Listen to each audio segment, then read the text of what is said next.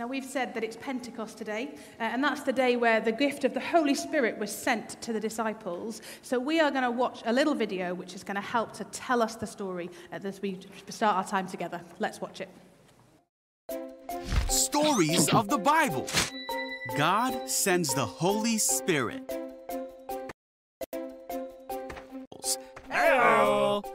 They followed Jesus during his time on earth. Before Jesus went to heaven, he told them to stay in Jerusalem until God sent the gift he promised. See ya. So after Jesus went to heaven, the apostles stayed in Jerusalem along with the other people who believed in Jesus. One day they were all gathered together when there was a sound from heaven like a mighty windstorm. Whoa. Then what looked like flames appeared and settled on each of them, and everyone was filled with the Holy Spirit. The Holy Spirit gave them the ability to speak in other languages, and so they started speaking. At that time, there were devout Jews from every nation living in Jerusalem. When they heard the loud noise, they came running to see what it was. What's going on? When they saw the believers speaking in their own languages, they were shocked and amazed. Hey, do you hear this? They wondered, how can this be? These people are from Galilee, and yet we hear them speaking in our own native languages about the wonderful things God has done. What can this mean? Nah, whatever. But others in the crowd didn't believe that it was really a miracle and thought the believers were just acting oddly. Huh. Uh, we're going to have our reading now, and we thought since it was about Pentecost, we'd do it in a little bit of a different way. We're really fortunate to have people from so many different nations in our church, and so we have asked some different people who speak different languages to record different parts of the reading. Uh, the reading is from Acts chapter 2. It's the first 12 verses. It is on the sheets that you've got there. We'll come to that in just a moment. Before you all look down, you'll want to um, watch and enjoy as we um, see different people read these verses together, first of all. Nígbà tí ọjọ́ pentikọ́stì sì dé gbogbo wọn fi ọkàn kan wà níbì kan ese awazai, jesse zorki andihe, or usse, saragur, jahamo betite, gunjgea. Plotseling klonk er uit de hemel een geluid als van een hevige windvlaag, dat het huis waar ze zich bevonden geheel vulde. Ju dong semua takana Tuhan Allah pun roh. Ais dong mulai beromong pakai orang lain dong pun bahasa macam-macam. Iko apa yang roh kasih sandong ke omong. Ada orang-orang Yahudi yang tinggal di Yerusalem, yaitu orang-orang saleh yang telah datang dari berbagai negeri dari seluruh dunia. Al oír aquel bullicio, se acologaron y quedaron todos pasmados porque cada uno los escuchaba hablar en su propio idioma. Atônitos e maravilhados, eles perguntavam: Acaso não são galileus todos esses homens que estão falando? فكيف يسمعهم كل واحد منا بلغة بلده 我们这里有伯提亚人、马代人、以兰人，以及住在美索不达米亚、 犹太、加伯多加、本都、亚细亚。フルギアとパンフリア、エジプトとクレネに近いリビア地方などに住む者たち、また滞在中のローマ人たちで、 Jode sowel as heidene wat die Joodse geloof aangeneem het, Kretensers en Arabiere. Ons hoor hulle in ons eie tale praat oor die groot dinge wat God gedoen het. И удивлялись все и говорили друг другу, что это значит. We could have done that a, a couple of times over, I think, with some other languages as well. So Definitely a number of languages we didn't include, but it was great to hear those, wasn't it? Um, now, the story here is told by Luke. We read about what happens in the Gospel of Luke, of what, when Jesus was on earth, but the book of Acts tells us about what happens when Jesus has gone back to heaven. And the day of Pentecost came, and the disciples all together in one room. Now, I guess it's been a hard few days for them as Jesus has gone and they're left by themselves, waiting for the gift that he had promised. And there were just 12 of them sitting together, one wondering what would happen next when we're told that two unusual things happened. Now, what you've done, you've got the sheet in front of you with the passage on. I'm going to give you a couple of moments. Have a look at verses 3 and 4. What are the two unusual things that happen to the disciples that day as they're sitting in that room? Have a look at verses 3 and 4. We'll give you a moment or two and then we'll tell you. The first of those in verse 3, I want to, is, is anyone able to just to act out uh, kind of what appeared to be happening? Can anyone uh, try and communicate that? Oh, yes, over there. Yeah, there's, there's quite a lot Nice. of this going on. That's right. Okay, so there were these tongues of fire that came to rest on each of the heads of the disciples. Each of the heads? I think each of the disciples' head, maybe. Good. Okay. and then in verse 4, we're told that they start speaking in other ta- tongues and languages. Now, there are many of us here who have, have tried or, and failed and tried and succeeded to learn other languages, but it doesn't happen that quickly normally, does it? You don't suddenly get to speak. Wouldn't it be brilliant if it did? GCSEs would be a lot easier if you could do that. But suddenly they can speak in these languages and they're able to communicate. And so we have these men who are suddenly able to speak in all these different languages. And then we're told as well that there's a number of God fearing Jews who have arrived in Jerusalem. So what's going to happen when these guys meet? Well, these Jews are in Jerusalem and they're far from home, and it's a very long time before phrase books have been invented, and it's even longer before Google Translate has been invented. So they're probably not expecting to hear anybody else speaking their language, and yet then they do hear people speaking in a tongue they understand. And not only do they understand it, but it's telling them about Jesus. These voices are telling them about what Jesus has done, who he is, and how amazing he is. And they are confused, but they're also amazed. This wasn't what they were expecting. The men were speak- speaking to them were Galileans. They weren't expecting to hear them speaking their languages, but that's what they hear. And in verse 11, we read, We hear them declaring the wonders of God in our own tongues. They were all hearing about Jesus in their own language. Now, what is it that Luke wants us to see? Well, we need a bit of help with this, and um, Pete and Ewan are going to come and uh, come to the front and uh, help us think about what um, Luke is trying to get us to see.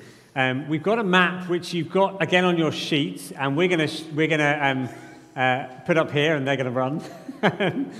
now, guys, come and hold the map up here, and this is the same map that you've got, and that's right. If you can come in the middle here. Keep going, keep going. Keep going, keep going. That's great. Now, what Luke wants to show us is that following Jesus is for people of every nation. And in verse 5, he uses a phrase that from every nation under heaven, there were people there.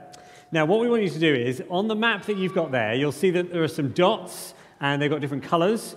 And we've put the modern place names uh, in the box um, of, uh, of where these um, places are that were mentioned. Can you match up the dots to the place names?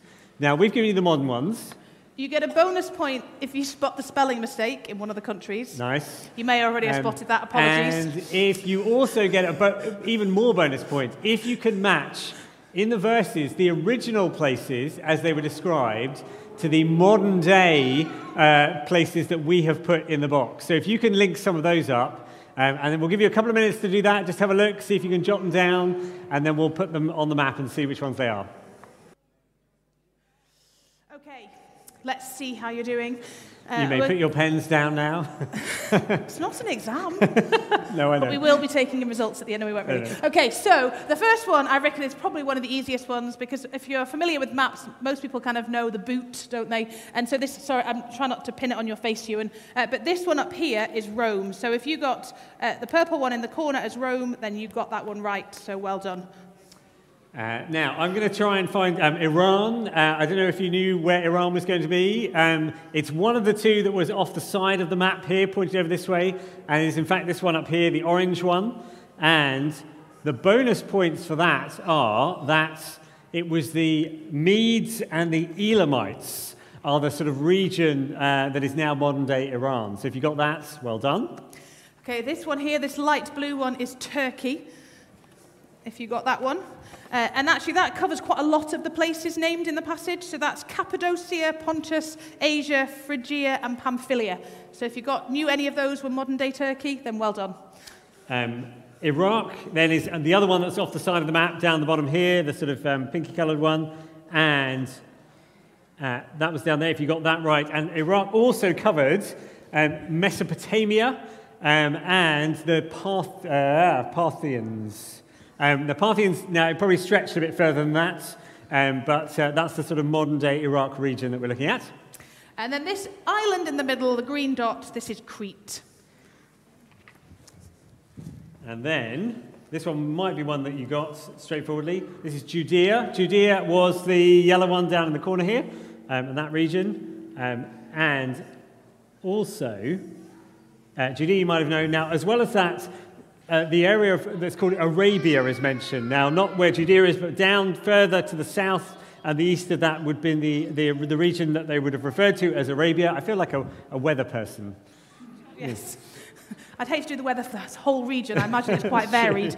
Uh, this Libya is the next one. This is the one with the spelling mistake. Apologies, but Libya is the pink dot at the bottom. Uh, this is also including Cyrene. So if you got that one right, well done. And then that leaves us with Egypt down the bottom here, if I can pin this on. Um, and that uh, is there. That was the last of them. So those are the places. Well done if you got all of them. Did anyone get all of them? Well done. Including the bonus ones? Not quite so much of that. Okay. Um, now, while we've got the map up here, Luke wants to, to show us a couple of things. When, the way he describes it with the places, he moves largely from kind of east through to west. And he's doing that partly to show us that the whole region was represented there. The whole region uh, of the known world, if you like, was getting to hear about Jesus. Now, this is obviously the known world. We know, of course, there's more to the world than that. Um, but at this point in time, uh, this was the known world, but also Luke is trying to, to get us to think back into our Bibles and to what had happened in history with the people of God. And that really, he's taking us back all the way to when God started over with humanity. Do you remember the story of Noah and the flood and him starting again with, a, with Noah's family? And you might remember Noah's sons, Shem, Ham, and Japheth. And the people that are represented here, one of the things that Luke is doing is he's drawing on the, uh, the Bible's Old Testament, and these places and some of the groups and the tribes here and nations would have traced their lines back to uh, Noah and his family. So, for example, um, the Elamites that get mentioned would have come under Shem. Um, Egypt and Libya would have come under Ham and his family line. Crete and Rome would have come under Japheth and his family line. So he's really saying the whole world is represented here. All the people that we've had uh, through history are represented here, right back into the Old Testament and to God's beginnings with humanity. Now, that picture of our map, I think we can let you guys pop that down. Thank you very much uh, to our able assistants. There we go. Thanks so much. You guys can grab a seat. That picture and that map um, is really nicely captured in a video by a group called the Bible Project. If you come across any of their videos, they're really great. Um, and this short clip um, just speaks of Pentecost, what happened, and how things moved out from there. One of the earliest accounts about Jesus of Nazareth, his life, death, and resurrection, was written by a man named Luke.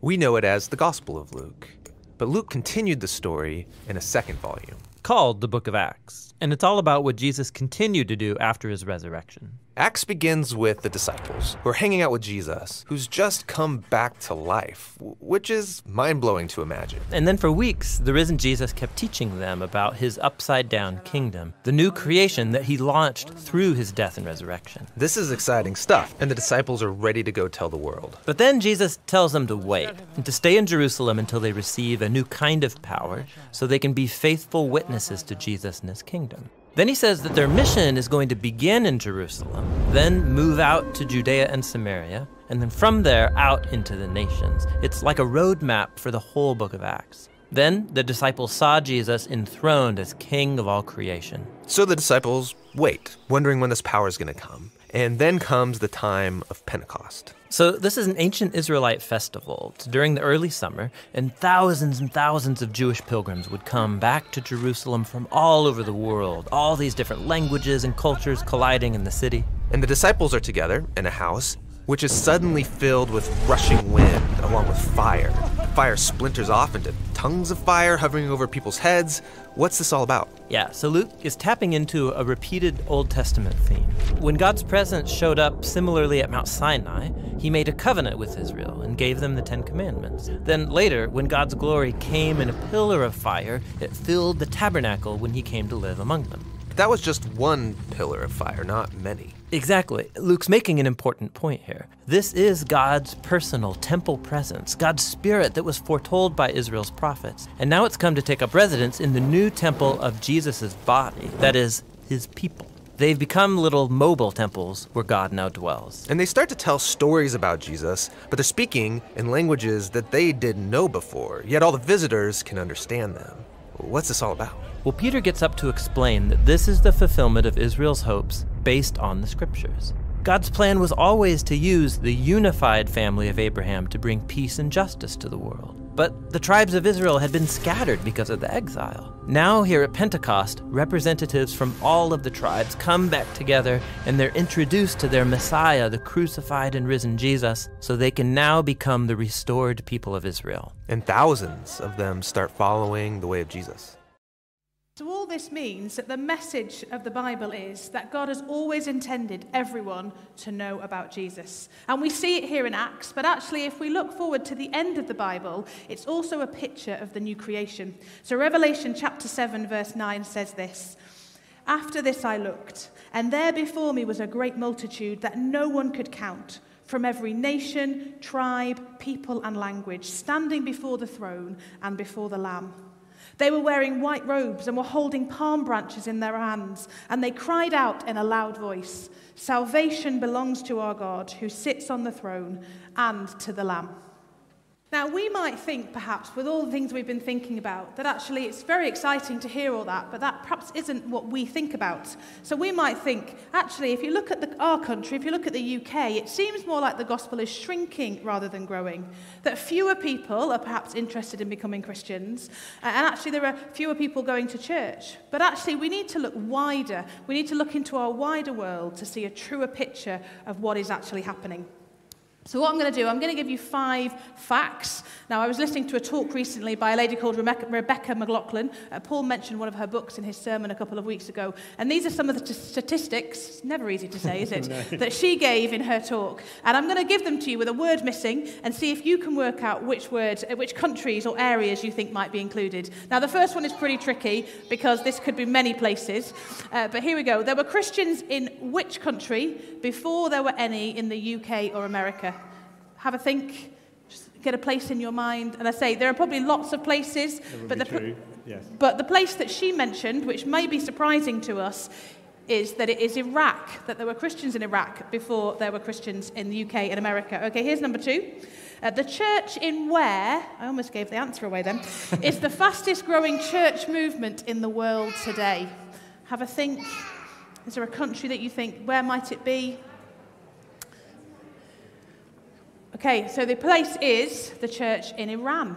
Is the fastest growing church movement in the world today. There you go. Okay, number three. Experts think that there'll be more Christians in which country than in America by 2030. Do you have any idea where that might be? Have a bit of a think. Well, the answer is China. Okay, celebration if you got it right. Uh, number four, some experts think that by 2060, this place could be a majority Christian country. Any idea where you think that might be? Well, again, the answer is China. Uh, and then the fifth one, uh, this is an area, kind of a region of the world rather than a specific country. By then, so by 2060, they, the thought is that perhaps 50% of the world's Christians. 40%. What it's. 40%. That's what, didn't I say that? Oh, you might have done. My apologies for interrupting you. well, I should think so. You're clearly not listening. Did I say 50? Oh, I apologise, because Well, clearly I'm wrong. Okay, that's right. It's, you I'm going to read that one again. By then, 40% of the world's Christians could be living in this area. Does anybody have any? I feel like I've had so much time to think now. I should just No, give the answer. The answer is sub Saharan Africa. Uh, now, what this means is that the gospel really is spreading. And we might think of Christianity being kind of focused on the West or focused on Europe, but it's really not. And it means that Christianity is the most ethnically, racially, and culturally diverse belief system in the world. Now, I think that takes a little bit of getting used to and almost just sinking in, particularly if you are from the UK or from the West. When we watched the video earlier, where, do you remember that sort of, it was quite a nice image of a ring of fire that seemed to appear and then radiate outwards. And we can often watch that, I think I can watch that, thinking, oh, it's almost like the UK is at the centre of that, and everything radiates out from there, or perhaps even the West. But of course, and of course, across history, there have been points where uh, the gospel has gone out from these places, but it's not necessarily the case now and hasn't always been the case. And for us in the West and in the UK, we perhaps need to realize that we are receivers as much as we are senders of the gospel, uh, particularly now. And it can be hard for us to realize that we're not necessarily the center of Christianity here in the West or in the UK. Isn't that really encouraging to hear? And to hear of that history of, uh, of those who've taken the gospel out, and then the fruit of that, and in fact its return.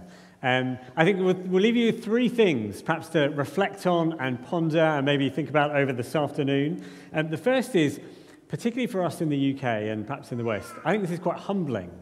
Uh, we're not necessarily the center of uh, the Christian world, and we might need to recognize that we are now in more need of mission here than we ever have been before. Um, and that uh, the faith of those in the majority world may be, uh, may be deeper. Our faith here in the West may be more shallow. Uh, we haven't faced the kind of persecution and difficulty and hardship that those uh, uh, in the majority world have. And it's a humbling thing for us to reflect on. And the second thing is, if you are perhaps here and you're thinking about looking into Christianity, but you're unsure because you think in your mind that it's a white Western religion, then it is definitely worth thinking again, because it definitely isn't. And then, thirdly, um, if you are here from overseas, and Platt is blessed with a number of people who've come from many different countries, you are a great blessing to us and a strengthening presence to us. And so please know that and be encouraged by it. And so Pentecost is a picture of where we're heading. And the next song calls it creation's glorious goal.